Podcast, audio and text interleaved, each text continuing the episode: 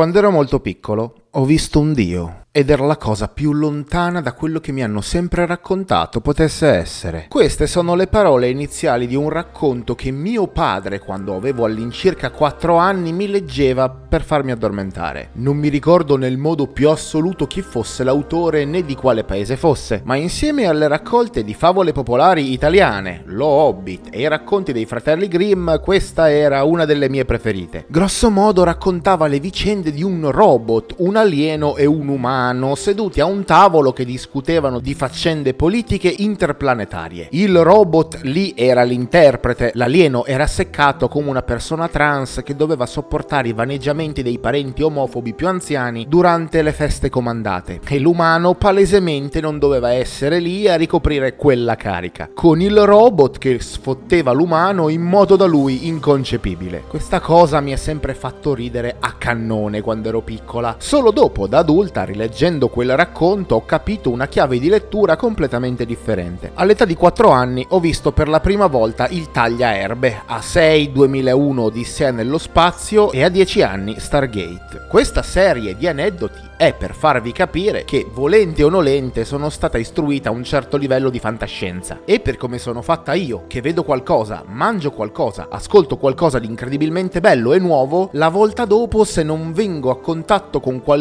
di superiore, sono incredibilmente delusa. Ora che avete un minimo di background su di me, iniziamo a parlare della saga che tutto il mondo, soprattutto a livello di plot narrativo, è stata e viene tuttora osannata a cannone. Saga che ha permesso tuttavia di aprire un minimo gli occhi a tutti i profani che hanno sempre considerato il media ludico come robetta per bambini in modo dispregiativo, guadagnandosi molti premi e diventando il capolavoro, un pezzo di storia nel Wall of Fame di tutto il media. Stamattina mi sono alzata, nonostante fosse gennaio c'era un'aria frizzantina e un tepore splendido, e gli uccellini cantavano felici. Oh, proprio il mood che mi serve per distruggere il falso mito che Bioshock abbia una bella trama.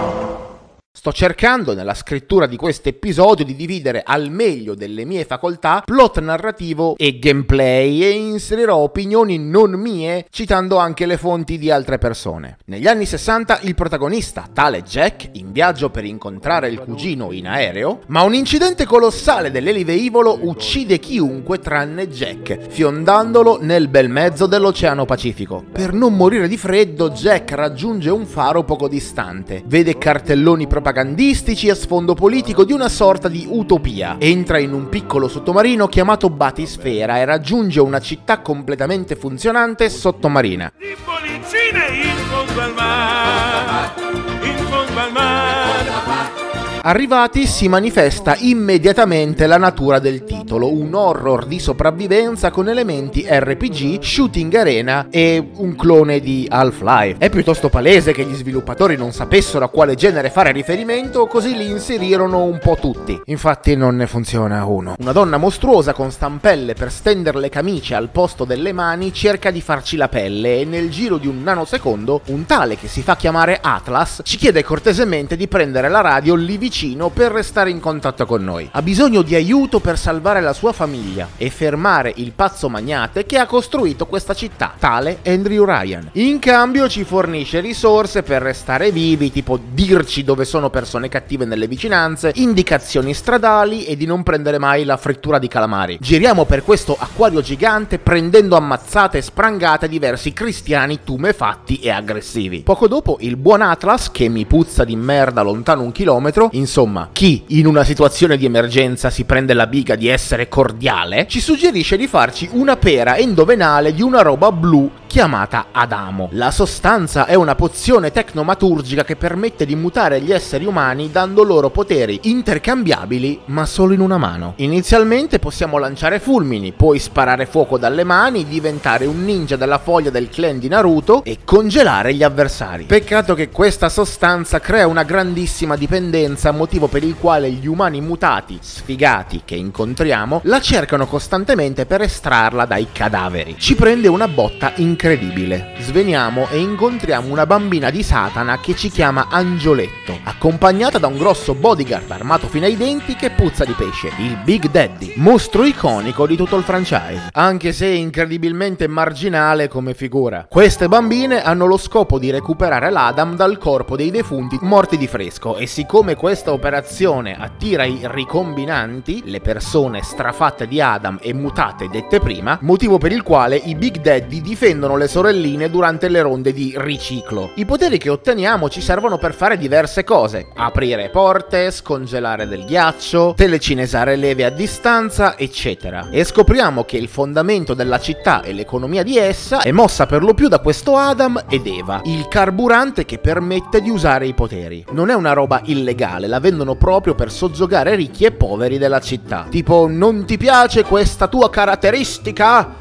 Cambiala, diventa schiavo di Eva e sii un vero uomo come Adamo. Durante la nostra esplorazione veniamo contattati da Andrew Ryan che ci accusa di essere una spia della CIA, intervenuti per interrompere l'utopia di Rapture. Guardi signor Ryan, a giudicare di come sguazzate qui direi che un intervento della CIA è l'ultimo dei vostri problemi. Dovrebbe dire Jack, ma il nostro avatar è un coglione senza appello. Inizialmente Rapture doveva essere una città utopistica lontana dalle dalle leggi e dalla mediocrità delle strutture sociali attuali. Non esiste nessuna legge, non esiste nessun dio, siamo tutti parte della stessa catena. Ognuno si sbatte e fa qualcosa ed esiste solo l'onnipotenza dell'uomo. Un pensiero confortante e dai più condivisibile se non fosse che è stata realizzata da un uomo straricco americano fascista che se non avesse avuto bisogno anche dei poveri uomini per lavori di manovalanza avrebbe accettato solo altri straricchi per vivere in quel cesso. Per non parlare del fatto che, vi ricordate quando ho detto che i plasmidi, l'adamo eccetera erano legali? Perché allora realizzare superpoteri che spingevano l'uomo a delinquere? E non tra piccoli esseri umani di basso ceto sociale, ma contro i sistemi di Ryan. Inventi e vendi un sistema per aggirare le telecamere del frutto fruttivendolo? A parte che lo possono comprare tutti, sia il macellaio che il fruttivendolo, ma anche se fosse, si ammazzano tra di loro, che me ne frega a me, io che sto nella zona di Rick di Rapture. E ok. Ryan è un figlio di puttana che ama il caos e gli viene duro solo se i poveri si ammazzano tra di loro. Ma lo stesso sistema può anche essere usato anche per aggirare le telecamere della sorveglianza di Ryan. Mi sembra un bel buco nella matassa del tuo piano considerando quanto sto gioco viene osannato per la lore e il world building, che spiega in modo passivo tutta l'ambientazione. Girovagando per il mondo troviamo delle segreterie telefoniche, infatti, come agende elettroniche e o i vocali di WhatsApp, raccontano storie di persone che vivono nella città. Chi voleva diventare un dottore ma non si voleva piegare agli standard canonici di bellezza uniformi delle altre società. Una ballerina troppo ricombinata, amante di Ryan, un artista che lavorava coi cadaveri, ma anche persone normali che piangevano la la scomparsa delle loro figliolette. Tra questi anche un vocale durante il capodanno del 1959, di cui al suo interno un'esplosione di qualche tipo, che è stata la goccia che ha fatto traboccare la brocca e mandato a puttane Rapture, dando inizio al declino con la pazzia generale dei ricombinanti. Tra questi diari vocali troviamo anche dei messaggi di un ex capò che già a 16 anni dimostrava una certa attitudine nella biologia molecolare e nutriva un grande interesse per per le mutazioni genetiche, che lavorava per i tedeschi, i quali le davano la possibilità di compiere esperimenti su degli ebrei. Insomma, un tipino tutto pepe. Questa dottoressa di nome Tenenbaum aveva scoperto una sostanza in grado di compiere mutazioni agli organismi degli esseri umani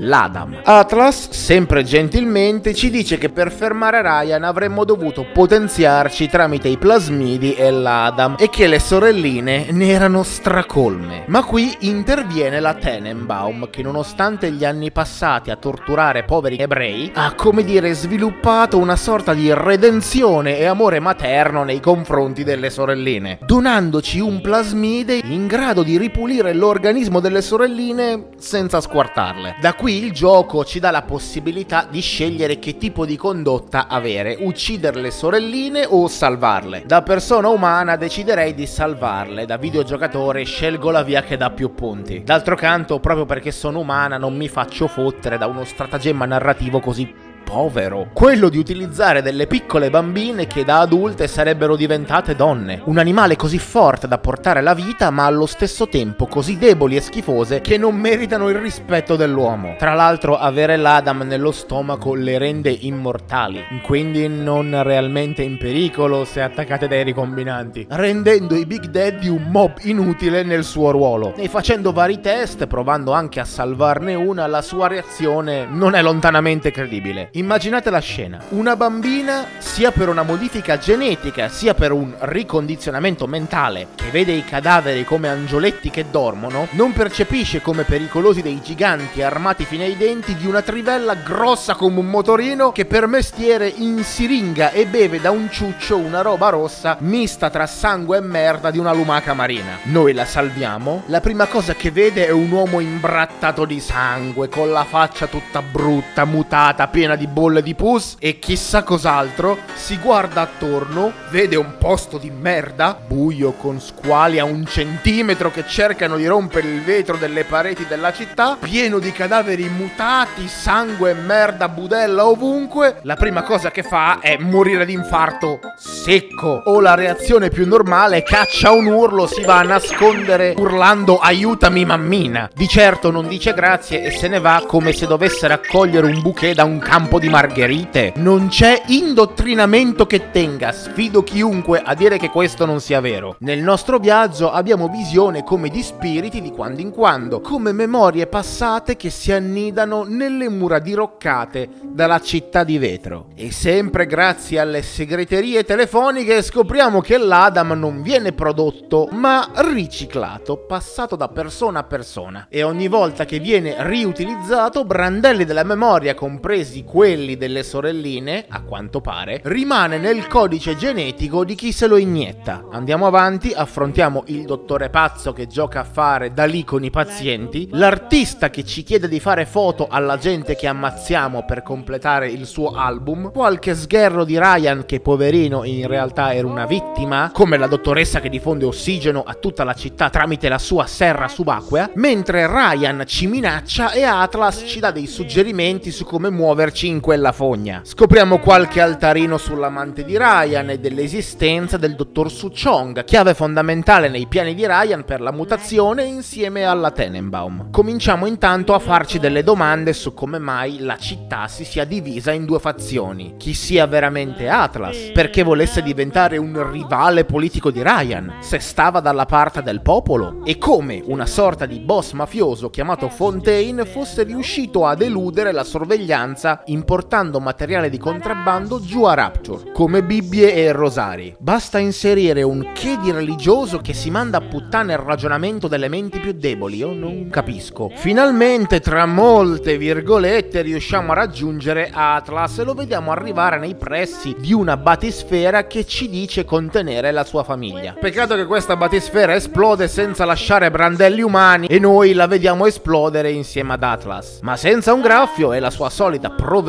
gentilezza, Atlas finalmente riesce a condurci nell'ufficio di Ryan. Ma non subito. Abbiamo tutto il tempo di trovare altre segreterie, scoprire che noi siamo stati in contatto con Su Chong da bambini, che noi siamo una sorta di clone barra figlio illegittimo di Ryan e della sua amante ballerina, ma cresciuti in provetta. Ecco perché possiamo risponare nelle camere della vita non solo un checkpoint, ma sono proprio settate sul materiale genetico di Ryan ed ecco perché possiamo nascere gratuitamente ovunque ce ne sia una. Ed ecco perché possiamo interagire con le biosfere per lo stesso motivo. Sono settate sul DNA di Ryan, che Su Chong e la Tenenbaum avevano fatto il doppio gioco con Ryan e noi eravamo stati cresciuti come quello stereotipo comportamentale del lavaggio del cervello, amato tanto dai complottisti americani, dove se senti una parola obbedisci a tutto quello che ti dicono senza fare domande,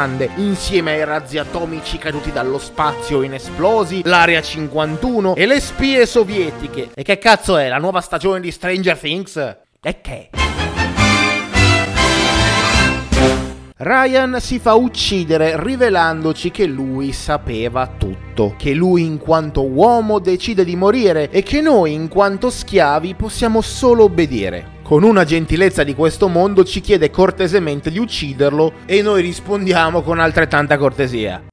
Scopriamo che Atlas in realtà è Fontaine che ha impiantato dei falsi ricordi nella nostra memoria e con la frase potresti gentilmente ci ha controllato per tutto il tempo, creando una razza di super soldati instancabili che avrebbero obbedito a tutto senza farsi mai domande. Fontaine, Su Chong e Tenenbaum ci hanno fatto invecchiare sbattuti sull'aereo con falsi ricordi, ce lo hanno fatto distruggere a noi e ci hanno fatti entrare a Rapture per fermare Ryan e dopo questo monologo da villain della DC cerca di ucciderci per diventare lui il capo di Rapture e vendere la tecnologia dei plasmidi al resto del mondo. Peccato però che si è scordato che siamo talmente sgravati e immortali. Eh già, è una dimenticanza da niente. Detto ciò, se Ryan sapeva tutto, perché non difendersi? Era immortale come noi grazie alle camere della vita? Non ne poteva più di essere braccato? Poteva suicidarsi invece che farsi ammazzare a sprangate da noi? Credo che gli sarebbe convenuto. Se è vero che le batisfere erano settate solo sul suo DNA e quindi per lui e noi e basta. La città sarebbe caduta nel caos il giorno stesso, non un anno dopo. Immaginate la scena. Benvenuti nell'inaugurazione della città di Rapture dove non ci sono regole. Non potrete più abbandonarla siete incastrati qui per sempre. Bye!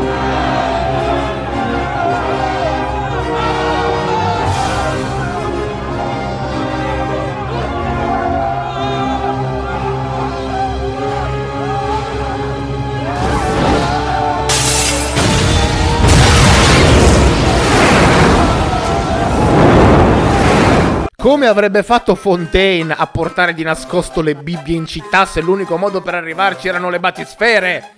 Settate su Ryan! E se Ryan avesse saputo che la sua amante era incinta, io credo che a lui avrebbe fatto comodo avere un erede che poteva istruire a essere il dio della città sotto il mare. Mica era sposato. Non era mica l'amante e anche se lo fosse stata, cazzo, comandi l'universo che ti frega. Se Fontaine ci voleva morto, perché invece che sguinzagliarci contro i robot della sicurezza non faceva saltare la corrente in tutta la città, così che le camere della vita non avrebbero funzionato? E io dico che il potere lo aveva arrivato a quel punto per farlo. Mio Dio che schifo, mio Dio che schifo. È come se qualcuno avesse avuto una buona idea di una trama e poi avesse appaltato la scrittura a una scimmia. La Tenenbaum ci salva anche se non aveva ragione di essere gentile con noi visto che ho squartato più della metà delle sorelline. E ci ha aiutati con un intruglio a liberarci del controllo mentale di Fontaine. E da qui la trama diventa una banalissima storia di vendetta vendetta. Ma per quanto mi riguarda, se fosse stata la vita vera, io avrei ucciso anche lei in quanto doppio giochista insieme a Fontaine. Ci fa diventare un Big Daddy per raggiungere Fontaine in un posto dove solo i BD possono andare. Intanto lui che si caga sotto perché Ops, ho creato un'arma immortale! Oh che sorpresa, non è morto! E cerca di corromperci. Arriviamo da Fontaine, gli apriamo il culo e tanti saluti e tanti auguri. Nel mio caso, bad ending che non ha un minimo di senso senso, come se fosse stato scritto postumo solo per dare un finale alternativo. Il vero e canonico good ending è che noi non abbiamo mai avuto una famiglia vera, salviamo le sorelline che ci aiutano a sottrarre l'Adam rimasto a Fontaine durante la boss fight finale, una sorta di super uomo con tutti i nostri poteri ma per 10, noi diventiamo il papà di queste bambine che finalmente crescono, si fanno una vita, noi invece invecchiamo e moriamo con loro al nostro capezzale. Ma io dico,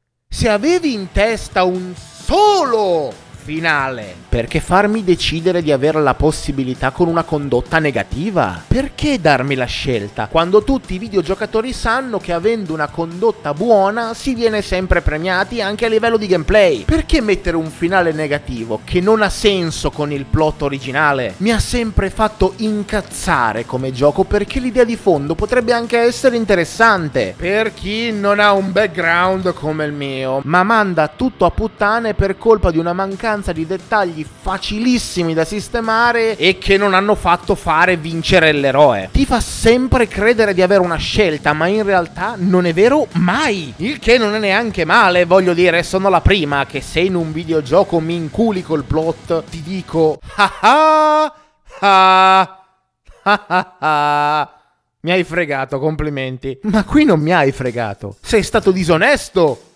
Punto! E se volevi fare una cosa così inquadrata, perché mettere la scelta buona o cattiva? Perché fare un gioco RPG action FPS, che tra l'altro è una merda il gameplay? Fai un gioco cinematografico, tipo i Telltale. Lo shooting è terribile, le abilità non sono veramente utili al combattimento, tranne in qualche raro caso, e sono per lo più chiavi. Per potenziare i danni che fai ai nemici devi scattarci un milione di fotografie per sbloccare passive. Non esistono puzzle ambientali, fondamentali fondamentali in un gioco survival horror. Le uniche cose decenti nel gameplay sono i puzzle per hackerare i vendor che sono metti i tubi in fila e fai arrivare il liquido da A a B, dove se non hai le abilità passive sono difficilissimi. Appena le sblocchi diventano noiosi. E se sei pigro puoi utilizzare una chiave per hackerarle immediatamente. E a me i puzzle non piacciono, quindi compravo tutto senza hackerare una sega. E la sezione dove per trama hai poteri casuali casuali. Non esiste il game over fino al boss finale. Puoi anche non comprare nessuna cura. Tanto quando muori risponi alla camera della vita con vita e mana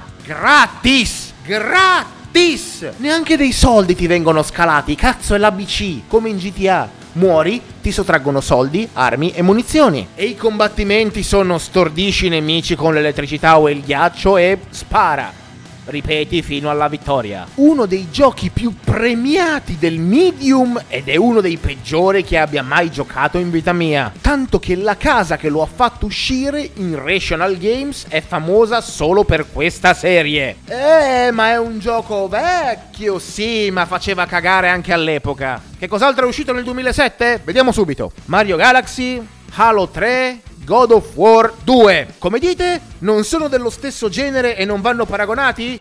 Mmm, va bene, ve lo concedo. Che ne dite di Portal o Stalker? Vi rendete conto che perfino Halo 3 è migliore ed è dello stesso anno? Per non parlare dei Big Daddy, mostri iconici del franchise alla pari di Pyramid Head. Ma sono mob pacifici se non li attacchi si fanno i cazzi loro e girano manco mio nonno che ha perso le chiavi di casa. E in certi frangenti puoi anche addomesticarli per combattere per te. Bioshock parla di droghe e dei vizi umani e l'unica cosa che fa bene è l'atmosfera, che nella versione italiana, per quanto il doppiaggio sia magistrale, si va a rompere del tutto perché ci sono 5 doppiatori che fanno sia personaggi importanti ma anche generici personaggi secondari e le voci dei nemici. A un certo punto ho smesso di giocare ascoltando i dialoghi perché non capivo se stavo prendendo a sprangate il personaggio dell'audiolog o un comunissimo nemico base, inventandomi io le voci dei personaggi nella mia testa. Come saprete, nonostante la trama di Bioshock sia molto lineare nel suo svolgimento e se conoscete un minimo lo show sapete che io sono un po' ottusa quando gioco a un titolo perché sono concentrata sull'ottimizzazione del gameplay. Di fatto la lettura di questa visione di Bioshock l'ho sviluppata di recente seguendo le live di Francesco, non so il cognome scusate, in arte Saidonia. Queste non sono le sue supposizioni ma la trama vera e propria del gioco andando a studiare. Che potendo guardare il gioco senza impegnare la testa sul gameplay ho potuto potuto fare le mie considerazioni. Ed ecco perché giustifico il fatto che non mi piace. Non per non andare controcorrente, ci mancherebbe, lo sapete. Dico sempre la mia opinione, sono super sincera. Forse è per quello che mi seguite, immagino. E il concetto che la catena rappresenti contemporaneamente sia la forza lavoro, il gruppo, l'unione, ma anche la schiavitù è un concetto che mi piace tantissimo e descrive perfettamente il concetto di situazione umana. No mercy.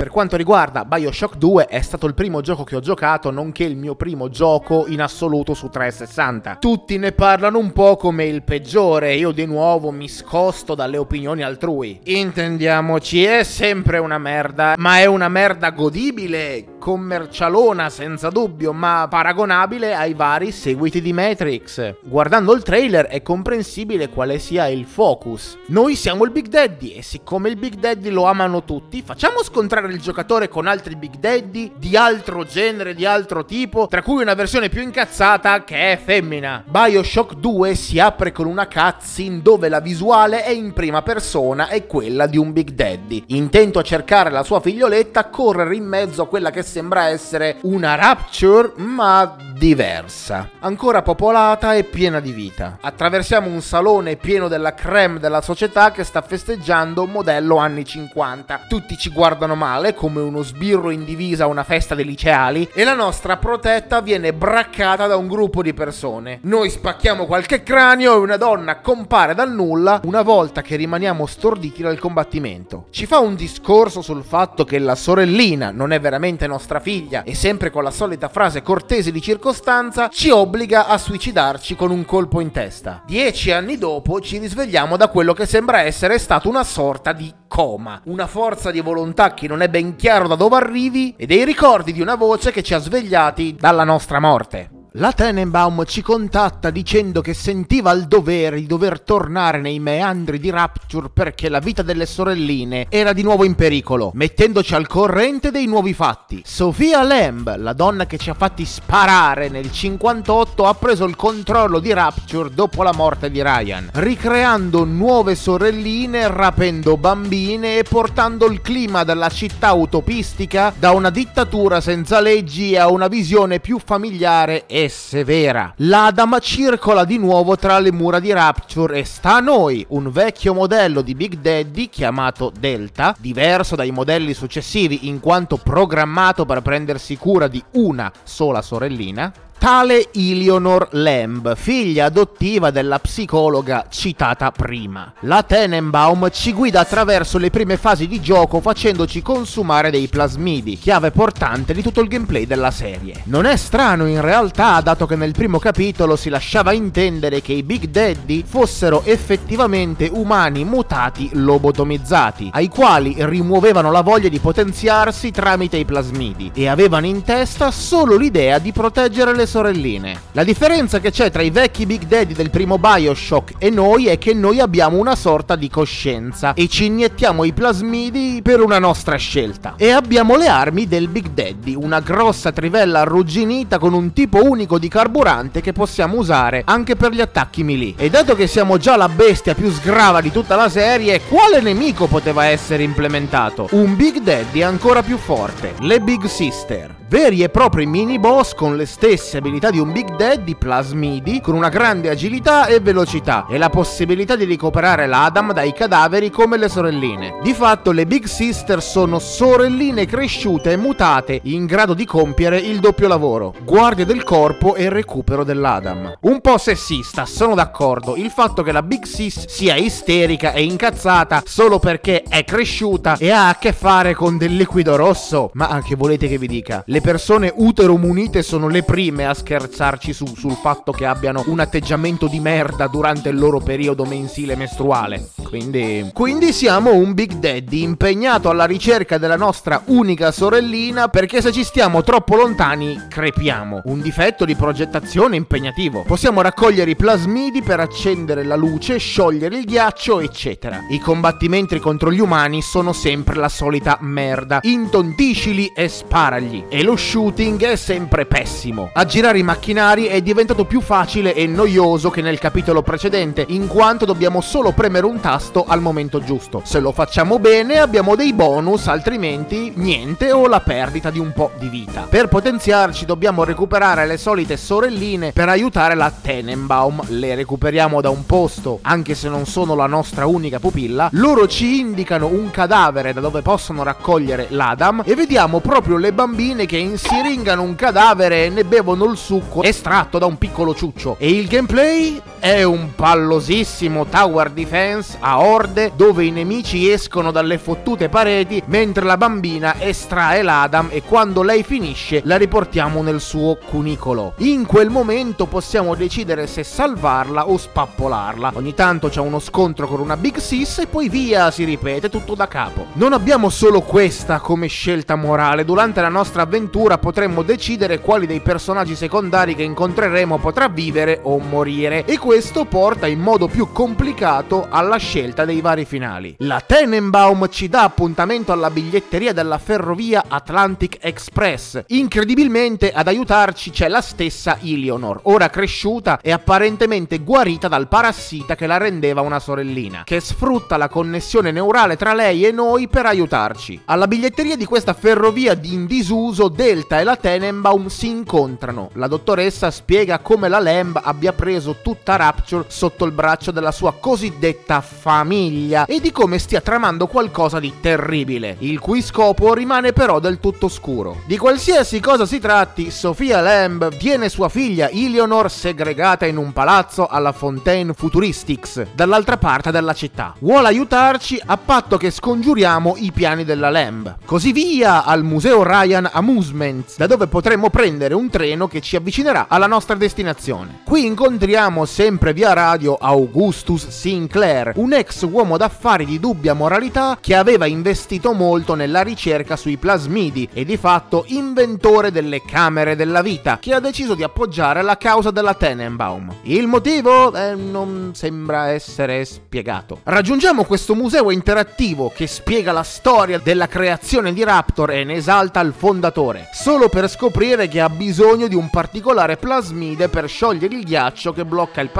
della ferrovia. Una volta arrivati a Purpose Drop, questa zona di locali è sotto il controllo di Gaze Holloway, un ex cantante che si era schierata contro Ryan nel periodo della guerra contro Fontaine e che quindi era stata mandata in rovina dal grande magnate. Da quel giorno è diventata una devota seguace della famiglia creata da Sofia Lamb, nella quale vede una vera e propria guida spirituale. Appena arrivati, veniamo accolti da una schiera di cadaveri di Big Daddy e da un grande gruppo di ricombinanti intenti a pregare di fronte all'immagine di una farfalla simbolo della nuova famiglia di Rapture. A quanto pare i Big Daddy non sono i benvenuti in questa zona, in quanto parte di quel meccanismo che schiavizzava le bambine. Sinclair aveva un albergo in questa zona che ora è stato preso dalla famiglia come quartier generale per Grace. Lì si trova una chiave magnetica che apre il passaggio per la ferrovia verso il Dionysus Park. I ricombinanti sono molti e agguerriti. Dopo una sanguinosa battaglia raggiungiamo l'ultimo piano del Sinclair Deluxe Hotel, appartenente un tempo al signor Sinclair, ora diventato base della Holloway. Incontriamo la donna. Quest'ultima, protetta da uno spesso vetro, inizia a raccontare la sua storia. Appena entrata nella famiglia divenne subito una delle persone di fiducia della Lamb, la quale, quando Ryan iniziò a darle la caccia per le sue idee e il potere che stava acquisendo, le affidò affidò sua figlia Eleanor mentre lei cercava un rifugio sicuro. Per un lungo periodo di tempo Grace fu la tutrice di Eleanor, finché una notte non si svegliò e scoprì che la bambina era stata rapita. Uscita a cercarla disperata, Grace vide Eleanor pallida con gli occhi gialli accanto a noi, che era stata trasformata in una sorellina. Grace cercò di riprenderla, ma noi, seguendo il nostro istinto di protezione, le fratturiamo la mandibola. Da allora Grace è vissuta nel rimorso e nell'odio per i Big Daddy, ma Sofia la perdonò e riuscì comunque a riavere sua figlia. Questo segnò ancora di più la devozione di Grace. Dopo aver raccontato la sua storia, la cantante ci porge la chiave magnetica della ferrovia e ci dice di ucciderla, finendo il lavoro che avevamo iniziato anni prima. Qui ci viene data la prima scelta per accedere ai vari finali e possiamo decidere di ucciderla o risparmiarla. La tappa successiva del viaggio è il Dionysus Park Park, nel mentre siamo nella carrozza dell'Atlantic Express, la voce di un uomo si diffonde dagli autoparlanti. Si tratta di padre Simon Whale, il leader spirituale del culto della famiglia. Tra i suoi deliri insensati, Wales continua a riferirsi a Eleanor come al veicolo della salvezza per i membri della famiglia. E così, nell'intento di fermarci, ci spara un siluro che causa il deragliamento della carrozza e ci costringe a proseguire a piedi verso il Siren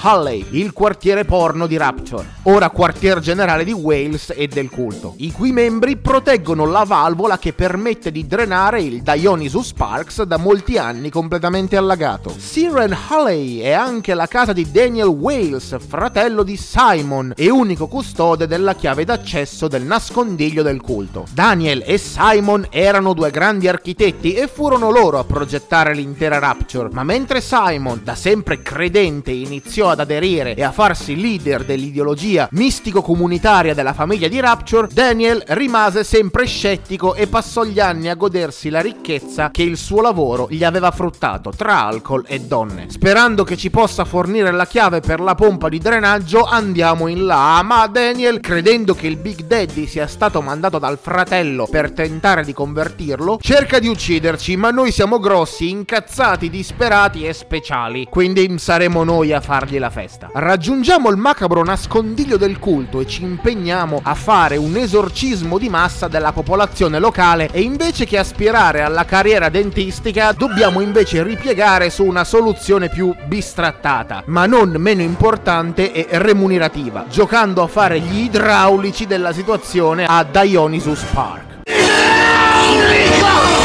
Ma la dottoressa Lamb, determinata ad arrestare l'avanzata del Big Daddy, sovraccarica il sistema idraulico, inondando tutta la zona. E qui diventa chiaro che il nostro scafandro non è solo un accessorio alla moda locale, ma anche un metodo chip per continuare il nostro viaggio nel plot e nascondere dei caricamenti delle aree successive in termini di programmazione. Questa zona, rimasta allagata per anni, un tempo era il centro nevralgico dell'attività della famiglia. Ci facciamo un nuovo nuovo amico tale Stanley Pool. Madonna quanto fa ridere sta cosa, lo noto solo adesso. Dobbiamo togliere l'allagamento dal Dionysus Park e facciamo amicizia con un cristiano che si chiama Piscina di cognome. Ma che cazzo si sono fumati? I cirripodi, è incredibile. Un giornalista un tempo affiliato alla famiglia. Stanley iniziò a scoprire segreti importanti sul misterioso culto e per questo divenne un soggetto scomodo da eliminare. Per proteggersi si è barricato nel cubicolo che controlla la carrozza per la Fontaine Futuristics. Per passare, noi dovremmo fare un favore a Pool, sgomberare l'intera area delle sorelline. Sembra infatti che dall'Adam drenato da un corpo si possa accedere anche ai ricordi della persona a cui lo si è sottratto. Le sorelline di questa zona infatti sarebbero state inviate dalla Lamb per scoprire di quali segreti è a conoscenza Pool per poi eliminarlo. Nella nostra opera di pulizia, che può anche essere condotta in maniera violenta o meno grazie alla telepatia, di Eleanor, scopriamo i segreti dell'ambiguo giornalista. Quando Sofia Lamb scappò da Ryan, lasciò a Stanley le sue ricchezze e la gestione del Dionysus Park. Ma quest'ultimo, certo che Ryan avrebbe ucciso la psicologa, sperperò tutto il denaro in piaceri personali. Quando una notte la piccola Eleanor lo affrontò, minacciando di raccontare tutto alla madre, lui la rapì e la consegnò agli orfanotrofi di Fontaine, dove venne trasformata in una sorellina. Qualche tempo dopo circolò la notizia che Sofia Lamb era viva e stava per tornare al comando della famiglia. Terrorizzato, Stanley radunò al Dionysus Park tutti i testimoni del suo tradimento e li fece annegare negare allagando l'intera area. Scopriamo molte cose sul nostro passato. Prima di diventare un Big Daddy eravamo conosciuti col nome di Johnny della superficie, un coraggioso sommozzatore che aveva trovato Rapture durante le sue esplorazioni dei fondali marini. Ryan nella sua paranoia lo credette subito una spia dei governi di superficie e ci fece rapire, usandoci come cavia per il trattamento genetico che lo ha trasformato in ciò che siamo ora. Fu proprio Stanley Poole a rendere possibile tutto questo. Infine si svela il ruolo che Eleanor ha nei folli piani della madre. Come dall'Adam si possono estrapolare ricordi, si possono estrapolare anche le abilità e le singole attitudini di chi lo aveva originariamente assimilato. Grazie all'evolversi della tecnologia, la Lamb avrebbe trapiantato le infinite conoscenze delle grandi menti che popolavano Rapture nella mente e nel corpo di sua figlia, trasformandola in una creatura superiore e salvifica, ma soprattutto priva di ego che rende gli uomini bestie. In poche parole, l'apoteosi vivente del suo concetto di comunitarismo. Fu questo il motivo che le bambine venivano rapite dalla superficie per creare nuove sorelline. Bisognava raccogliere altro Adam da tutti i corpi presenti da Rapture. Poole rapisce Eleanor e la fa diventare una sorellina in modo che non fosse in contatto con la madre Lamb, ma non si sa con quale magia la Lamb la trova, ma se tutto il manino della Lamb ha anche a che fare con le capacità apprese grazie all'Adam, non le faceva comodo che la figlia sarebbe diventata una sorellina per poi ripulirla e ottenere altre informazioni per dopo? E non è un po' troppo una straordinaria coincidenza tipo Madonna a volte guarda il culo? Il fatto che Eleanor come piano B per combattere la madre si sia trovata con le capacità di essere telepaticamente connessa con una delle creazioni più OP di tutta Rapture, con la tecnologia che aveva la Lamb. Non solo se ne sarebbe accorta, ma come piano B, nel caso tutto fosse andato a merda, avrebbe anche risolto il problema alla radice cancellando il collegamento neuronale che aveva sorellina Eleanor al papino. Ma non lo so, sono io che trovo tutti i coglioni? Perché se io devo dominare il mondo, a tutti sti dettagli io ci penso. Non mi faccio mancare un piano B, ma anche C, D, E, F fino alla Z per riuscire nel mio intento. Si scordano tutti quanto sia sgravo l'eroe, ci vogliono usare tutti, ma al momento di mettercelo nel culo, guardano uno specchio e se lo mettono da soli in culo. Vogliono farci passare come dei sopravvissuti, ma la verità è che noi siamo tipo Superman e falciamo chiunque. Non siamo nella merda, noi siamo l'eroe. Capitano cose troppo belle e troppo facili. E mi dispiace dirvelo, ma se voi vi sentite soverchiati da questa storia, dalla situazione e dal mondo in cui essa viene raccontata, ragazzi,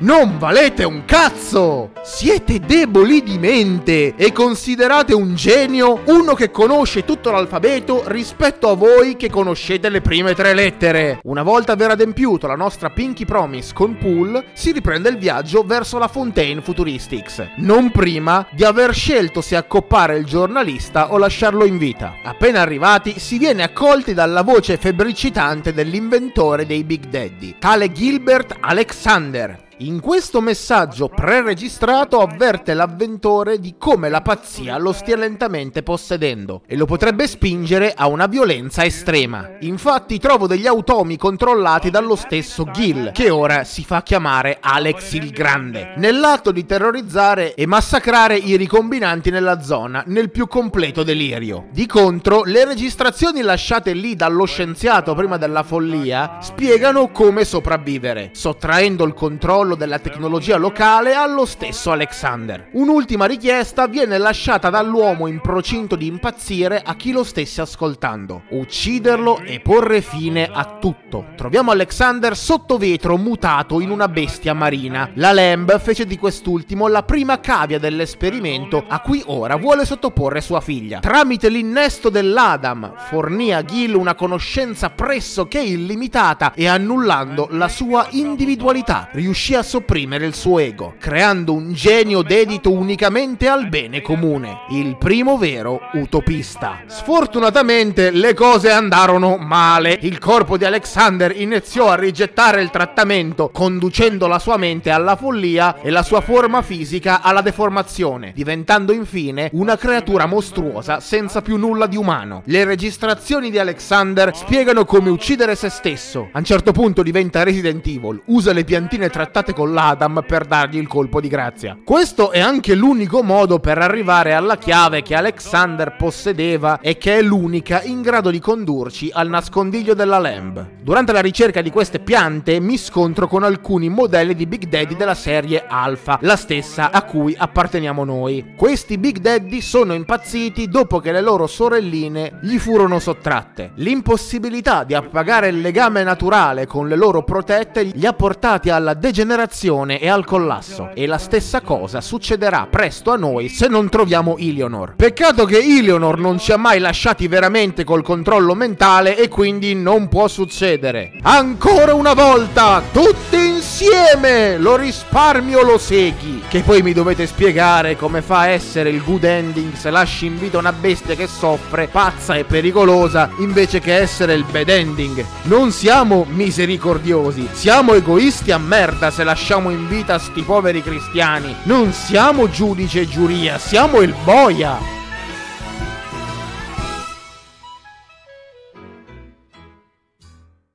Prossima fermata Persefone, il carcere di Rapture, nonché laboratorio e ultima zona conosciuta della Lamb e figlia. Qui scopro anche perché proprio Eleanor dovrà essere soggetta al trattamento per creare l'utopista perfetta. Il DNA di tutte le precedenti cavie è collassato sotto il peso dell'immensa ricombinazione, ma Eleanor, il cui corpo è mutato dal parassita dell'Adam che l'ha resa una sorellina, ha un DNA con una permeabilità abilità genetica estrema. Ma guarda che culo. Oh, è divenuta una sorellina, devo scegliere qualcuno per creare Dio, ma guarda te la coincidenza. Proprio su mia figlia. Che è poi quello che ho detto prima. Se non fosse stata sorellinizzata, lo avrebbe fatto fare lei, dimostrando un bel po' di ipocrisia, visto che vuoi una roba umanitaria mega comunista e poi però il prescelto deve stare in famiglia. Lei potrà assorbire la conoscenza di Raptor senza subire danni e diventare veramente la figlia del popolo. Guidati da Sinclair si raggiunge la cella in cui è rinchiusa Eleanor. Si va per salvarla, ma sorpresa! Sofia Lamb e sembra turbata. Lo spiegone abissale spiega a Delta di come tutti i suoi piani stiano andando in fumo. Da quando Delta si è risvegliato e ha cominciato la sua spasmodica ricerca della sua ex sorellina, anche in Eleanor si è risvegliato qualcosa. Da figlia obbediente è diventata una ragazza indipendente con continuamente impegnata ad aiutare un mostro che considera un padre. Ha addirittura scoperto di come sia stata proprio Eleanor a far resuscitare Delta nei dieci anni che sono passati da quando ha visto Delta spararsi sotto gli ordini di sua madre. Eleanor ha studiato la scienza dei plasmidi e delle camere della vita, ricostruendo letteralmente l'organismo di Delta e dandogli la nuova vita. Mm, no, ha senso per i checkpoint, non per i dieci anni di coma? Eleanor non è più adatta a essere la figlia del popolo, ha sviluppato un ego, ma Delta deve sparire e visto che il suo organismo è collegato mentalmente alla vita della ragazza, l'unico modo che Sofia ha di eliminarci è di uccidere sua figlia, soffocandola. Noi siamo una cosa sola e quindi se muore lei crepiamo anche noi. Ci viene letteralmente un infarto e schermo nero. Praticamente è lo stesso plot narrativo degli ultimi film di Resident Resident Evil. Ci svegliamo in una cella, Eleanor ci contatta, il piano della madre era di fermare il suo cuore abbastanza a lungo da stroncare noi Big Daddy. Una sorellina ci raggiunge e ci inietta un composto di plasmidi datole da Eleanor. Grazie a quel composto noi potremmo prendere mentalmente il controllo della sorellina e spostarci lungo i padiglioni del Persefone attraverso i condotti. In questo stato Delta vede il mondo come lo vedono le bambine, ovvero un mondo lussuoso e fatato, pulito e stupendo, in cui i cadaveri sono bellissimi angioletti addormentati. In questa forma succede la cosa più sbagliata che ci potevano far capitare. Da bambine di un metro e venti possiamo rubare l'armatura di una Big Sister per far evadere in modo stealth Eleanor, che ricordiamo è più grande e più pesante e resistente della corazza di un Big Daddy normale, che solo se sei un maschio adulto pompato di steroidi e roba, puoi spostare a fatica. Ma che ti frega, è un fantasy. Un fantasy che vuole essere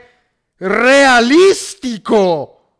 Mmm, praticamente da guardiano diventiamo Pippetta e sta Eleanor deve pararci le chiappette. Eleanor libera la mente di Delta dal corpo della sorellina e ci aiuta a scappare. Ci ringrazia chiamandoci padre e ci dice di come le nostre azioni la abbiano influenzata e cambiata per sempre. Insieme raggiungono la batisfera di Sinclair che però sembra essere sparito. Nel frattempo i seguaci della Lamb hanno bloccato l'accesso ai mezzi di superficie Solo un apposito codice può annullare l'ordine, un codice custodito da un Big Daddy, che si rivela essere Sinclair. La Lamb lo ha catturato e mutato. Con i suoi ultimi sprazzi di coscienza, Sinclair ci supplica di finirlo e siamo obbligati, visto che è l'unico modo per fuggire dalla città prima dell'esplosione. Ma c'è ancora un altro problema, i membri della famiglia hanno sabotato anche lo scafo della batisfera. Ora rischia di non essere in grado di sopportare la pressione abbastanza abbastanza da partire. Eleanor potrebbe usare i plasmidi per far evaporare parte dell'acqua e donare allo stesso tempo spinta al veicolo, ma le serve più potere. La soluzione sono le sorelline. Questa parte della trama cambierà a seconda delle azioni compiute durante il resto del gioco. Se Delta si sarà dimostrato compassionevole verso le sorelline, avrà trasmesso tale benevolenza alla figlia che le libererà dai loro dormitori prigione e si farà aiutare da loro, facendole contemporaneamente fuggire da Rapture. Se invece Delta le avrà per lo più prosciugate e uccise, così farà anche Eleanor, assorbendo il loro Adam per potenziare distanziarsi. La fuga è imminente e dopo un gigantesco scontro con le ultime forze della Lamb, noi e Ilionor riusciremo ad accedere al corridoio delle batisfere. La Lamb è devastata da quello che è stato il fallimento di una vita e cerca di invitare sua figlia ad abbandonare il Big Daddy, a partire con lei sola verso la superficie. Ma Ilionor non l'ascolta e prosegue, finendo però nell'ultima trappola di sua madre. Il corridoio è minato di esplosivi. Ilionor e eventualmente le sorelline con lei riescono a smaterializzarsi in tempo. Noi, stanchi della vita, non ci proviamo neanche rimaniamo feriti immortalmente. Finale buono, vi si accede se si sono salvate tutte le sorelline o se si è deciso di risparmiare tutte le persone di cui la vita dipende da noi. Grace, Poole e Alexander.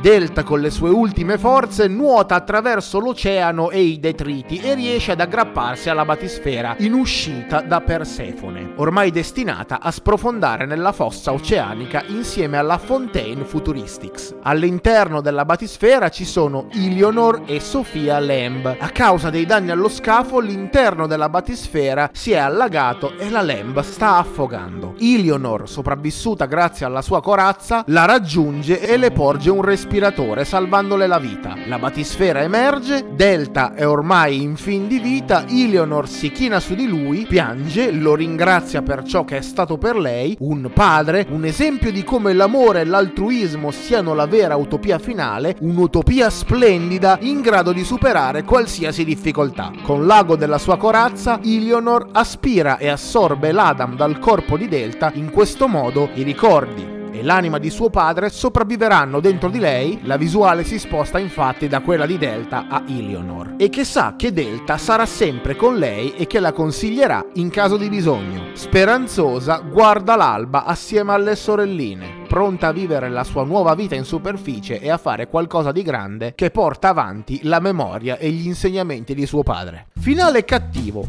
e vi si accede se si è deciso di uccidere tutte le sorelline e i personaggi secondari. Delta riesce comunque ad aggrapparsi alla batisfera in partenza, solo che in questo caso Ilionor non aiuta sua madre e si vendica di lei affogandola. Una volta raggiunta la superficie, Ilionor si china su Delta agonizzante e ne assorbe l'Adam per avere più potere potere. Del resto è questo che suo padre le ha sempre insegnato: egoismo, vendetta, violenza e desiderio di supremazia. E ora che ha assorbito cumulativamente tutto l'Adam e il potere che Rapture poteva offrirle, nulla potrà fermarla dall'estendere l'abominevole lezione di Rapture sul resto del mondo esterno. Finale 50-50. Vi si accede se si è tenuta una condotta di mezzo. Ignorare la maggior parte delle sorelline e uccidere solo un personaggio secondario Mario a scelta. Ilionor uccide in ogni caso sua madre, ma quando la batisfera emerge e lei si accinge ad assorbire l'Adama da suo padre, esita. La sua condotta è stata così ambigua che non sa più cosa pensare su di lui, sul mondo, sulla reale possibilità di fare qualcosa di buono e sta al giocatore scegliere. In un caso Ilionor assorbirà Delta e intraprenderà una vita di odio, violenza e conquista. Nell'altro Delta fermerà sua figlia dall'assorbirlo. Questo sconvolgerà Ilionor facendola sentire rifiutata e priva di uno scopo.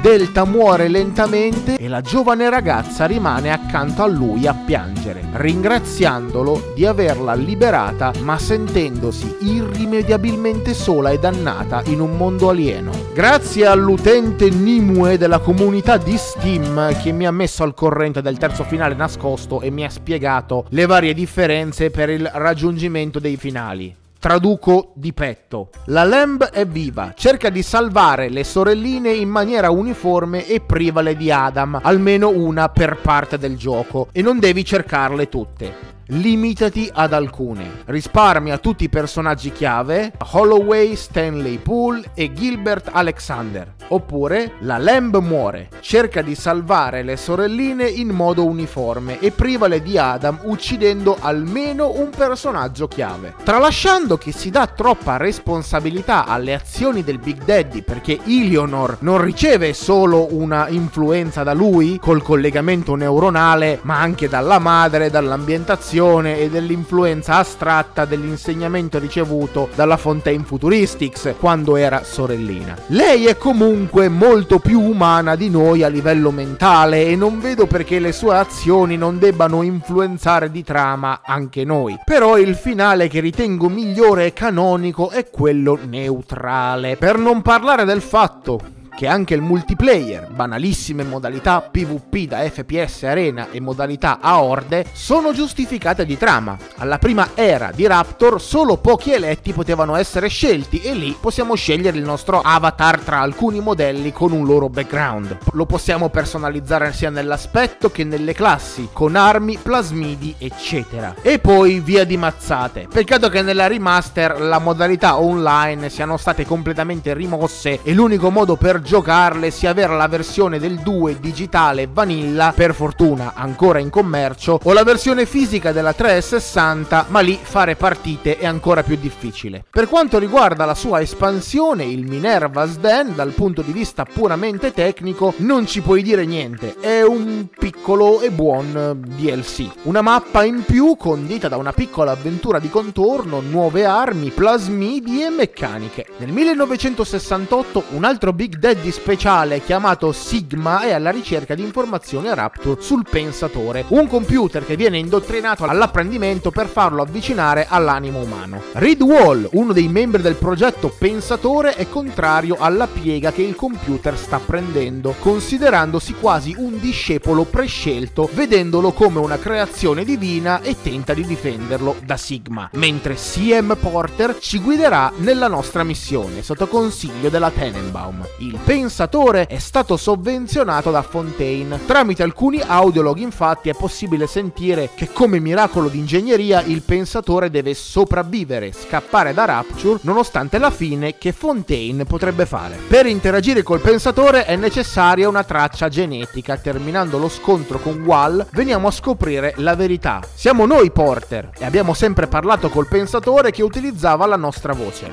Milton aveva riprogrammato il pensatore plasmandolo solo sulla moglie scomparsa e gli aveva dato la possibilità di cambiare voci per fingere che lei fosse ancora viva. Lo vedete il dito medio gigante? Strano. Lo sto sventolando proprio qui davanti. Mi rendo perfettamente conto che confronto al primo titolo questo sia molto più di massa, più cacciarone, ignorante e il primo invece aveva quasi l'intenzione di raccontare una storia che sconvolgesse i giocatori quasi da aprire le loro testoline. E ci sarebbe anche riuscito se non fosse che hanno omesso dei dettagli fondamentali di una certa importanza e impatto e questo è il motivo che mi spinge a preferire il secondo al primo, ma non capisco sinceramente perché il secondo venga così tanto molto snobbato. Sarà anche semplice, ma fa molti meno errori, seppure, come ho già detto, è sempre una mezza cacata. Questa finta atmosfera, per utilizzare un termine moderno, giusto per farmi capire da chi è più giovincello, alla Black Mirror, dove tutto può essere pericoloso, terrificante, che ti fa passare la voglia di vivere raccontato in modo che sembra che vada tutto bene, ma poi in realtà il messaggio fine fine come un ago ti gira attorno e pam ti dà uno scoppellotto dietro le orecchie inserendoti la merda brutta nel culo. Ecco, Black Mirror. Questa roba, se togliete la scienza, io preferisco considerarla più alla Tale from the Crypt o alla Crypt Show, dove però più che fantascienza, anche se ci hanno provato in qualche episodio a inserirla, si parlava più di magia e comunque cliché legati agli anni Ottanta. Non è complicato scrivere qualcosa di così infido e bastardo in un mondo fantasy. Le regole sono quelle, puoi infilarci della fantasy politica, fare veramente passare delle opinioni come un racconto di tradimento che sconvolge veramente il giocatore, il lettore o comunque chi si sta proprio inquiando a questo determinato livello di coinvolgimento dell'opera. Il punto però è che è eccessivamente palese e noi abbiamo analizzato la versione italiana col doppiaggio in italiano. Ci sono anche dei dettagli fondamentali che mancano nella versione inglese. Fontaine che in realtà è 7-8 persone, viene presentato negli audiolog con doppiatori diversi.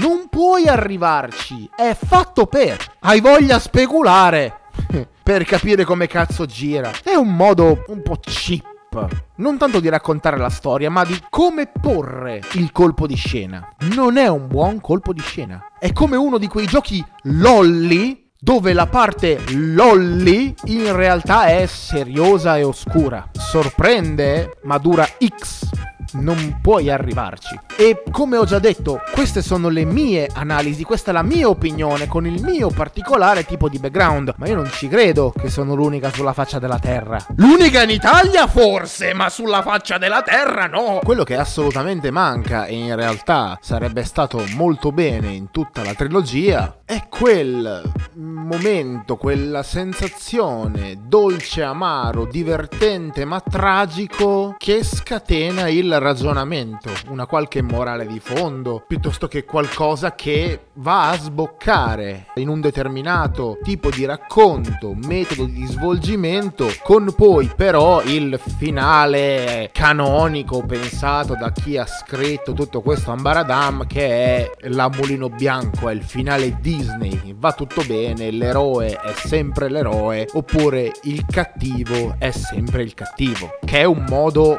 diciamolo, del cazzo per terminare qualcosa che per molti ha avuto un certo impatto socioculturale, sociale, di appartenenza. Bioshock Infinite è un prequel che per quanto abbia provato a seguire le orme dei titoli precedenti è una supercazzola infinita che mi ha annoiato tutto il tempo con un plot basato interamente sui paradossi temporali. Dopo solo 10 minuti del gioco avevo già capito che piega avrebbe preso e non mi sarei dovuta sforzare a seguire gli andamenti narrativi perché ci sono solo colpi di scena. No, non lo puoi capire, non puoi speculare, non ci puoi arrivare. Proprio l'hanno reso palese. Cioè, se nei titoli prima ancora ancora c'era questa possibilità, no, ve lo giuro, no. Ve lo posso anche mettere per iscritto? No. Chi lo ha realizzato probabilmente era fatto di coca e ha scritto tutto in una singola serata. Nel 1912 Booker DeWitt un investigatore privato alcolista e giocatore d'azzardo viene portato dai misteriosi gemelli Lutens su un faro in un'isola a largo della costa del Maine, con il compito di trovare una ragazza di nome Elizabeth e consegnarla a New York. Seguendo le loro istruzioni, Devitt entra nella struttura che ospita un silo di razzi che lo trasporta nella città volante di Columbia. La presenza di Booker a Columbia passa inosservata fino a che non decidiamo di intrometterci in un carnival contro un atto di violenza immotivata privata nei confronti di una famiglia di neri, decidendo di non tirare una palla da baseball per ferirli. E già lì vennero fuori le prime incongruenze nel world building. Se i neri non erano ben accetti perché la società era di stampo nazista, perché farli entrare? Perché non fucilarli sul posto all'ingresso? Come sono arrivati lì? Li hanno rapiti?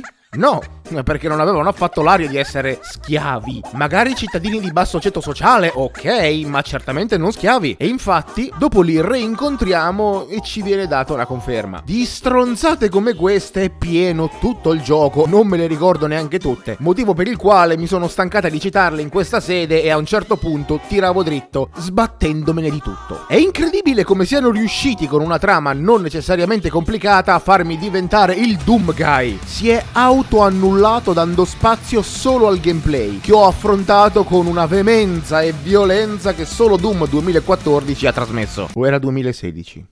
Non mi ricordo.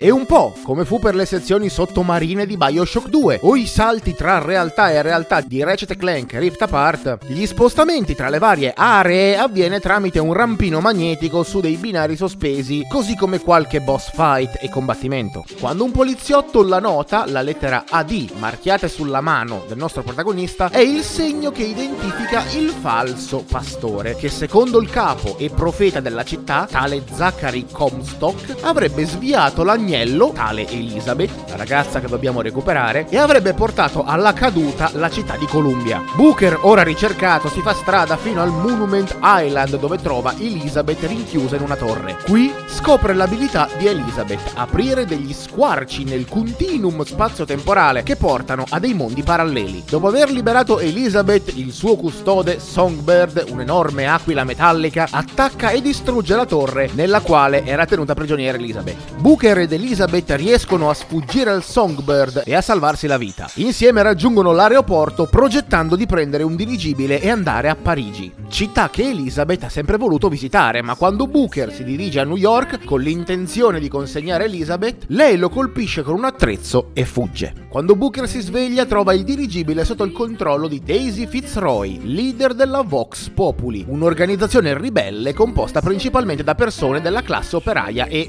stranieri, che soffrono tutti, in qualche modo, per mano del governo e della società di Columbia. Fitzroy si offre di restituire il dirigibile a patto che Booker recuperi un carico di armi nel distretto industriale gestito da Jeremiah Fink. Dopo aver ritrovato Elizabeth, i due si mettono alla ricerca del carico di armi, ma quando trovano l'armaiuolo che avrebbe dovuto consegnarle, ucciso dagli uomini di Fink, i gemelli Lutes appaiono, suggerendo di spostarsi in un universo dove l'armaiuolo è ancora vivo. Queste due figure che compaiono a caso e si esprimono solo in versi mi hanno dato dei Vietnam flashback riesumando le figure elfiche fiabesche di Shakespeare come Puck o Tremotino. Nutritori del caos sempre a interrompere, a dire la loro, ma mai in grado di prendersi le loro responsabilità sui fatti che avvengono dovuti alla loro influenza. Personaggi pretenziosi, scritti da persone irrispettose del genere fantascientifico, volenterosi di cambiare standard raggiunti dai classici autori con troppa stima di se stessi, ma che in fin dei conti sono dei mocciosi di 5 anni con il pistolino in mano all'interno di un bordello. Ma seguendo questo consiglio, Booker ed Elizabeth si ritrovano in una realtà dove è in atto un violento conflitto armato tra gli uomini di Comstock e quelli di Vox Populi. Inoltre in questo universo Booker è stato ucciso e fatto passare come martire per causa della Vox Populi. Daisy Fitzroy, vedendo Booker ancora in vita, è convinta che questo possa diventare un problema per la rivoluzione e manda i suoi uomini contro di lui. Dopo aver ucciso Jeremiah Fink, Daisy Fitzroy tenta di uccidere un ragazzo ma le viene impedito da Elizabeth che la pugnala alla schiena con una forbice uccidendo uccidendola. Rendendosi conto che non possono lasciare la Columbia senza fermare il Songbird, Booker e Elizabeth cercano un modo per neutralizzarlo.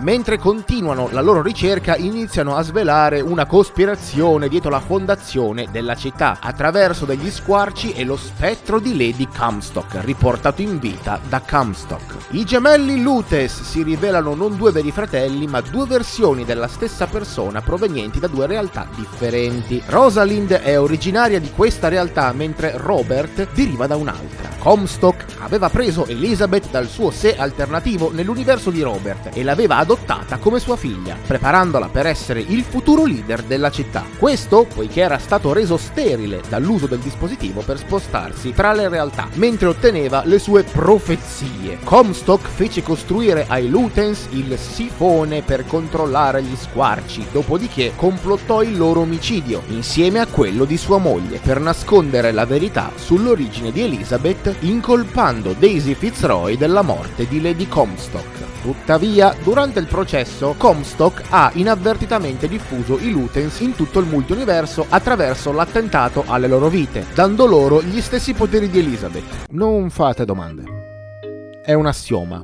È così e basta. Sono d'accordo? Mai. Ma è così e basta. Dopo aver raggiunto l'accesso alla casa di Comstock, Elizabeth viene catturata dal Songbird e portata via. Booker la insegue ma viene trascinato nel futuro da un'anziana Elizabeth che ha subito decenni di torture e lavaggio del cervello in assenza di Booker. Ha ereditato la causa di Comstock dichiarando guerra al mondo sottostante. Rivela inoltre che Songbird avrebbe sempre fermato i tentativi di salvataggio di Booker in passato e lo implora di impedire che questo futuro non si realizzi, offrendo i mezzi per controllare Songbird. Booker torna nel presente e riesce a salvare Elizabeth e insieme inseguono Comstock, raggiungendolo sul suo dirigibile. Una volta incontrato Comstock, egli chiede a Booker di spiegare ad Elizabeth il suo passato e perché a lei manchi un dito. Ma quando Comstock afferra Elizabeth dal braccio e incolpa Booker per ciò che le è successo, egli si infuria e lo annega nella fontana battesimale. Booker nega di sapere cosa sia successo al dito di Elizabeth, ma lei afferma che lui lo sa, ma non se lo ricorda. Booker decide di distruggere il sifone in modo che Elizabeth possa accedere al suo pieno potere e scoprire la verità. Con Songbird sotto il loro controllo, la coppia respinge un attacco Vox Populi, prima di ordinare all'uccellaccio di distruggere il sifone. Quando il dispositivo utilizzato da Booker per controllare Songbird viene distrutto,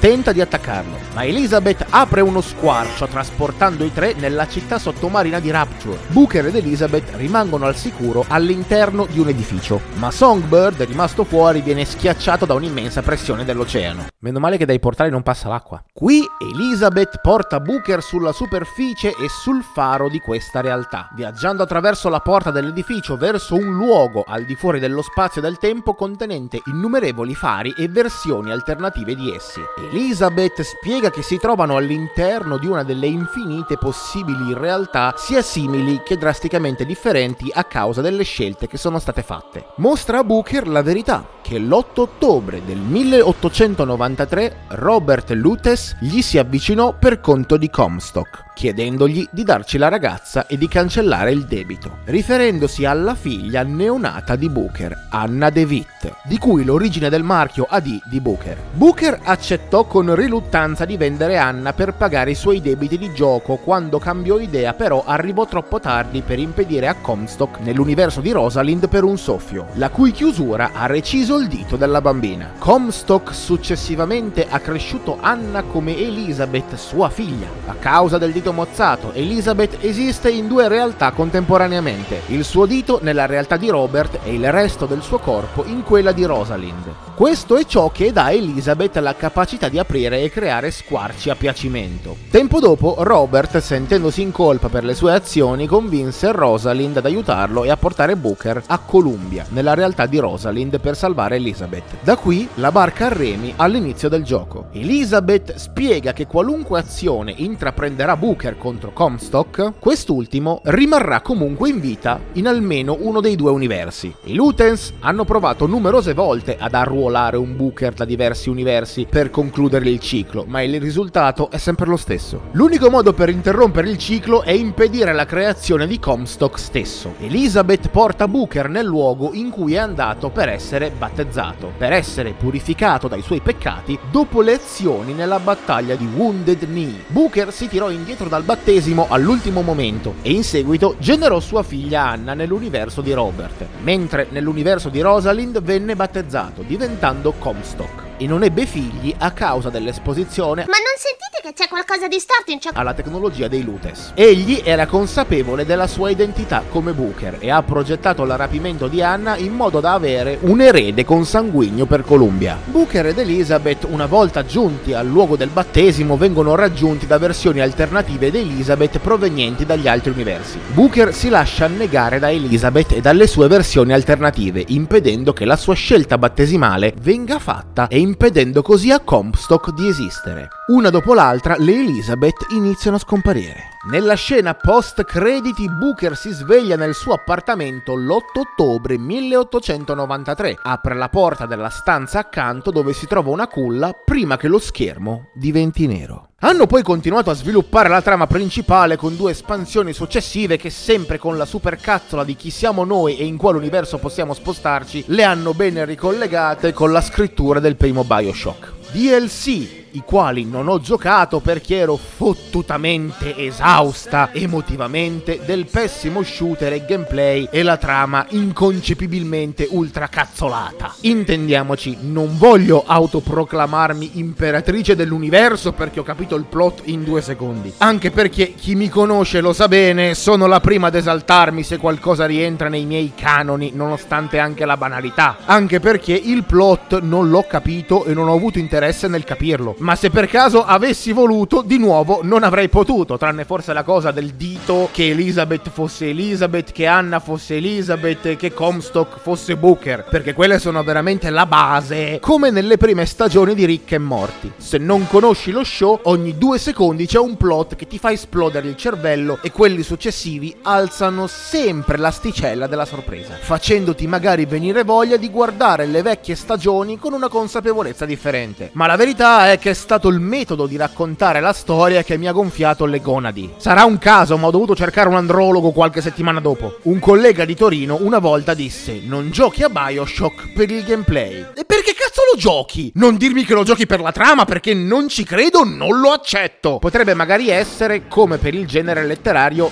gialli, dove ci sono persone che si divertono a trovare eccitante lasciarsi trasportare dagli avvenimenti o gente come mia madre che si diverte a scoprire tutto prima della metà del libro. Ma sappiamo bene quando un giallo è una merda e quando funziona.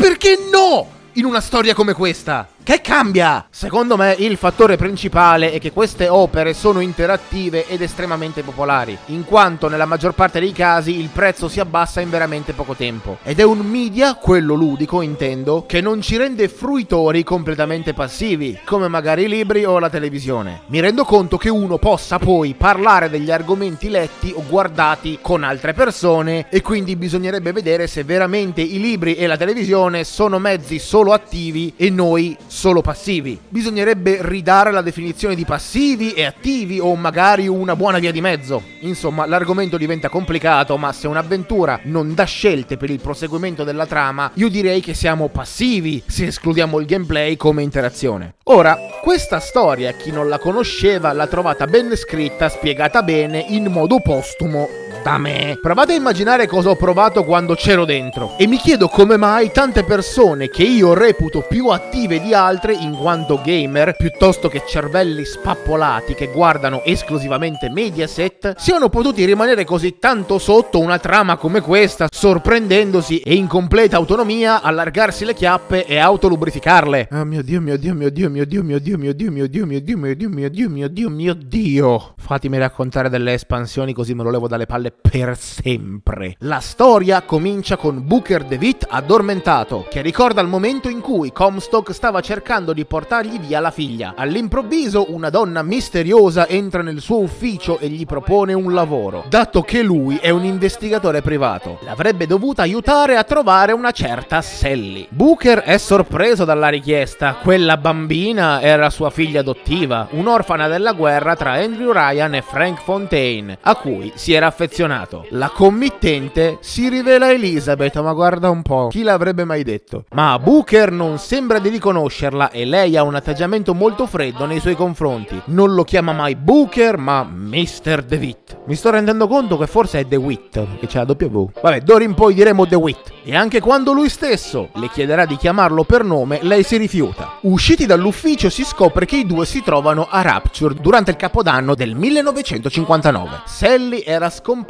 mentre Booker era ubriaco e ormai lui la dava per morta. Elizabeth invece gli assicura che è viva e che Sander Cohen sa dove si trova. Dopo aver trovato una maschera ciascuno per entrare alla sua festa privata, i due sono costretti a danzare legati a due cavi elettrici mentre l'artista li dipinge. Nel momento in cui Cohen si dimostra insoddisfatto della loro performance, li fulmina e li fa svenire. I due si risvegliano in una battisfera diretta al Fontaine Department Store, un centro commerciale 9000 metri al di sotto di Rapture. Lì Booker ed Elizabeth incontrano Sally, ma la bambina scappa all'interno di un cunicolo delle sorelline. Decidono allora di chiudere tutti i cunicoli e di alzare la temperatura dell'impianto di riscaldamento per costringerla ad uscire fuori. Lungo la strada Booker trova uno skyhook, il rampino magnetico dell'altro gioco. Ed Elizabeth parla di costanti e variabili fino a che non apre uno squarcio dimostrando di essere Elizabeth del gioco originale. Quella figa, livello 80, con tutti i poteri. Inoltre farà delle strane domande a Booker riguardo alla sua vita a Rapture. Quest'ultimo infine ha spesso degli strani flash seguiti dal naso che sanguina. Alla fine trovano Sally, la quale si rivela essere una sorellina e di conseguenza il suo Big Daddy interviene e Booker è costretto a dargli le mazzate. Una volta abbattuto, tenta di portare via Sally dal cunicolo in fiamme, ma Elizabeth lo ostacola dicendo che lei ha potere decisionale e lui un valuncaz. In questo momento si sovrappongono le immagini del momento in cui Comstock sta portando via Anna, solo che stavolta Elizabeth è lì con lui mentre cerca di fermarlo. Ed alla fine la neonata viene decapitata. Booker ricorda tutto È lui Comstock. Dopo quella tragedia aveva chiesto ai Lutes di poter fuggire in un mondo dove dimenticare la sua colpa. Attraverso il portare per Rapture aveva imbastito la sua storia e aveva ripreso il nome originale, cioè Booker DeWitt. Quando aveva incontrato Sally aveva istintivamente cercato di ripetere quello che aveva fatto con Anna. Elizabeth era quindi venuta a Rapture per punirlo personalmente del male fattole. In quel momento appariranno i Lutens davanti ai due, sottolineando come Comstock sia sempre fuggito dalle sue colpe o abbia sempre dato la colpa agli altri, senza mai riconoscere le proprie responsabilità o come abbia sempre cercato la perfezione copiando la vita degli altri, prima rubando le imprese dell'amico Cornelius Slate, poi credendosi Dio sceso sulla terra e infine copiando la vita della sua versione investigativa. Comstock cerca di discolparsi, ma Elizabeth è ancora furiosa con lui, sapendo fin troppo bene che se potesse fuggirebbe o dimenticherebbe ancora, obbediendo ciecamente alla sua vigliaccheria. Intanto il Big Daddy precedentemente sconfitto lo trapassa con la trivella uccidendolo. Dopo gli eventi dell'episodio 1, Elizabeth si risveglia in una Parigi ideale in cui tutti sono allegri e amichevoli. Ah! Ah, scusate, è un po' ridicolo sempre ridere. Nel suo girovagare, come in una fiaba, incontra Sally ancora umana. La bambina corre via inseguendo un palloncino rosso. Elizabeth la segue, ma nel frattempo la città degrada e il tempo diventa tempestoso. Ora sembra di essere in una città fantasma ed oscura. Aperta una porta si trova un sacco di Sally morte, tutte sorelline che bruciano vive in un cunicolo. La scena si oscura ed Elizabeth si mostra dispiaciuta per averla abbandonata a Rapture. Ovviamente Ovviamente questo era solo un incubo, ma una volta sveglia la ragazza si ritrova ancora a Rapture senza conoscerne il motivo. Benché le altre Elizabeth siano infine svanite, lei curiosamente è ancora viva, anche se, tuttavia, come si renderà presto conto, ha perso i suoi poteri quantici e le sue conoscenze, diventando una ragazza normale. Qui vede il cadavere vecchio e senza vita di Comstock e fa la conoscenza di Atlas e dei suoi uomini. Atlas vuole ucciderla e portare via Sally perché è sorellina, ma improvvisamente Improvvisamente Elizabeth vede Booker seduto su una sedia con una chitarra in mano che le suggerisce di dire ad Atlas di essere l'assistenta del dottor Yi Su Chong e di poterlo aiutare a tornare a Rapture. Atlas decide così di risparmiarla, ma una volta in piedi la ragazza si accorge che Booker non è altro che il suo subconscio che cerca di guidarla, vista la sua perdita di memoria. Esplorando la sala, Elizabeth fa una macabra scoperta, trova il suo cadavere impalato. In questo istante capisce tutto, dopo la la morte di Comstock, lei è stata uccisa dallo stesso Big Daddy. In pratica l'ha fatta rinascere già adulta, compresa del mignolo pre-amputazione. Elizabeth presume infine che la voce di Booker dentro di lei sia un frammento rimasto della vecchia se stessa e capisce di essere a Rapture per salvare Sally alla quale si era affezionata visto che le ricordava se stessa. Così lei chiese ai Lutes di riportarla in quel luogo ammettendo che Comstock avesse fatto l'unica cosa buona, cercando almeno di salvare la bambina. I Lutes tuttavia l'avvertirono che avrebbe potuto perdere i propri poteri e ritornare una ragazza normale tornando a Rapture, ma Elizabeth per il bene di Sally decise comunque di farlo farlo. Tuttavia, ora non può più vedere attraverso le porte o aprire squarci. Il Booker nella sua testa la rassicura dicendole che lei aveva visto tutte le porte ed era venuta lì sapendo che cosa doveva fare. Quindi la guida al ristorante Silverfin, dove ci hanno sconsigliato tutti di prendere il fritto, luogo dove dovrebbe nascondersi su Chong. Lungo la strada la ragazza dei flash di episodi di vita mai avvenuti ed è costretta ad affrontare ricombinanti usando un approccio stealth. Tramite una piantina della Fontaine Department Store trova il laboratorio segreto di Su Chong e al suo interno una macchina per aprire squarci. Il piano è utilizzarla per andare a Columbia e recuperare le particelle quantiche che tengono la città sospesa per usarle nella struttura e riportarla al livello di Rapture. Dopo aver riparato il marchingegno decifrando messaggi in codice, Elizabeth attraversa lo squarcio e si ritrova sul First Lady durante la rivolta del Vox Populi. Recuperate le particelle, viene costretta da Su Chong a cercare il laboratorio segreto di Jeremiah Fink e recuperare un campione di capelli. Lungo il tragitto scopre che Daisy Fitzroy aveva minacciato di uccidere il figlio di Fink sotto ordine dei Lutes, i quali volevano far maturare Elizabeth per dar via agli agli eventi esclusivi del gioco principale. Trovato il laboratorio segreto, la ragazza si rende conto che Songbird era nato studiando i Big Daddy e che anche i Vigor in realtà erano stati sviluppati da Fink con l'Adam inviatogli da Su Chong. Entrambi cercavano un modo per far legare guardiano e bambina ed allora Elizabeth ricorda che il suo collegamento con Songbird si era instaurato nel momento in cui gli aveva salvato la vita, reinserendo il suo respiratore. Ottenuti i capelli, la ragazza torna a Rapture e li consegna tramite pneumoposta al dottore, però i capelli sono i suoi. Poco dopo appare un video su uno schermo e la voce di Andrew Ryan che le offre la possibilità di allearsi con lui, visto che Atlas l'avrebbe tradita alla fine. Elizabeth rifiuta poiché questo non avrebbe garantito la libertà a Sally e affronta gli uomini di Ryan. Sconfitti questi ultimi, la ragazza si dirige nell'ufficio di Fontaine e vi applica le particelle e subito dopo la struttura inizia a salire. A quel punto Elizabeth viene catturata dagli uomini di Atlas che la torturano per farsi dire dove Su Chong nascondesse l'asso nella manica, una cosa che avrebbe dovuto conoscere essendo la sua assistente. Lei non risponde perché effettivamente non lo sa. Durante lo stato di incoscienza Elizabeth si vede davanti a uno specchio prima nell'aspetto iniziale, poi in quello con i capelli corti e infine con l'aspetto attuale, una donna di classe degli anni 60. Dopo questa visione lo specchio va in frantumi. Risvegliatasi due settimane dopo, durante la guerra tra Atlas e Ryan, ella viene minacciata di lobotomia se non rivela le informazioni richieste. Elizabeth spinge Atlas a farlo, così almeno avrebbe dimenticato tutta quella storia. Allora Atlas porta Liselli e minaccia di lobotomizzare lei. Elizabeth ha una nuova visione in cui Booker le mostra il luogo in cui si trova l'asso nella manica, il laboratorio di Su Chong. Si offre così volontaria per recuperarlo, a patto che lei e Sally fossero state liberate. A parte che io credo che Atlas e i suoi avrebbero guardato immediatamente nel laboratorio di Su Chong. Proprio... sai no? Così. E anche se lei non sapeva dove fosse, poteva comunque dire Oh, stronzi! Avete guardato bene nel Suchong Laboratory? No, perché mi sembra piuttosto scontato. Giunta al laboratorio si trova un Big Daddy in fin di vita che le blocca la strada. Nel tentativo di spostarlo scopre come creare un collegamento stabile con le sorelline. Queste ultime infatti gli donano un po' di Adam e lui si riprende e le abbraccia, considerandole importanti per lui. Arrivata al laboratorio osserva il Big Daddy prima uccidere Su Chong impalandolo con la trivella sulla scrivania, nella stessa posizione in cui lo si trova nel primo gioco tra l'altro, perché stava maltrattando la sua sorellina. Elizabeth prende un foglio di carta e torna da Atlas, prima però Ryan tenta di convincerla a lasciar perdere. Atlas la colpisce violentemente con una chiave inglese e in questo momento Elizabeth si ritrova davanti allo specchio della precedente visione. La vediamo a bordo di un aereo, lo stesso aereo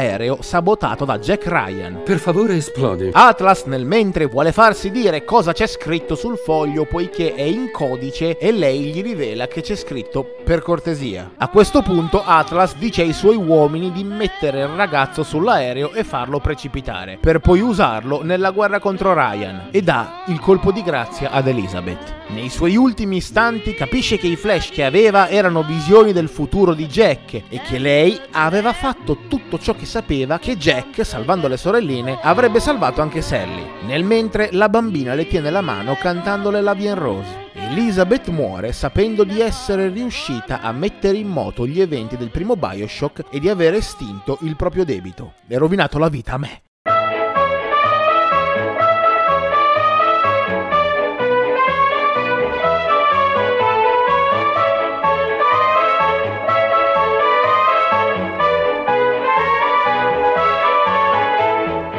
Oh mio Dio ragazzi, oh mio Dio, voi non avete idea, due mesi di lavoro per un cazzo di singolo episodio, che però è fin dalla prima stagione che volevo fare, raccontare tutta una serie di giochi in un singolo episodio. Lo farò ancora, sì, perché tutto sommato mi piace, ma non in questo modo, ragazzi è stato un parto, due mesi di lavoro come avete potuto sentire, nei quali tra l'altro uno dei miei microfoni mi ha abbandonato per sempre e si sente a un certo punto dell'episodio. Grazie per tutti i complimenti e il supporto che ci date e vi voglio ricordare che questo tipo di show, questo progetto, queste cose, eccetera, eccetera, non esisterebbero se non ci foste voi ad ascoltarli e se non ci fosse il nostro sponsor del quale vi parlo ora, HelloFresh Italia. È uno di quei servizi dove tu vai online, guardi il menu, ordini il piatto straniero o nostrano, dipende dai gusti che hai, di quello che vuoi ordinare, loro ti inviano in giornata gli ingredienti, le ricette da seguire, roba che chiunque può seguire facilmente senza fare vaccate, si prepara tutto in una mezz'oretta, il cibo è onesto, non bisogna essere dei master chef per poterli preparare e ci sono una fotta di tipi di menù, fruttariani, pesceriani, vegetariani, carnivori, per ciliaci, per qualunque tipo di intolleranza e pippe che potete avere. E se utilizzate il codice sconto LOGNL al momento del pagamento, oltre che sostenere il vostro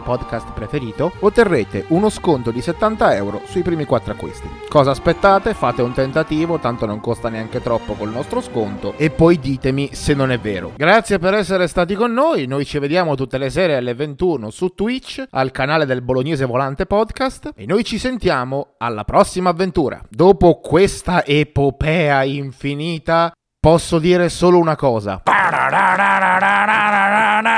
Fuck you!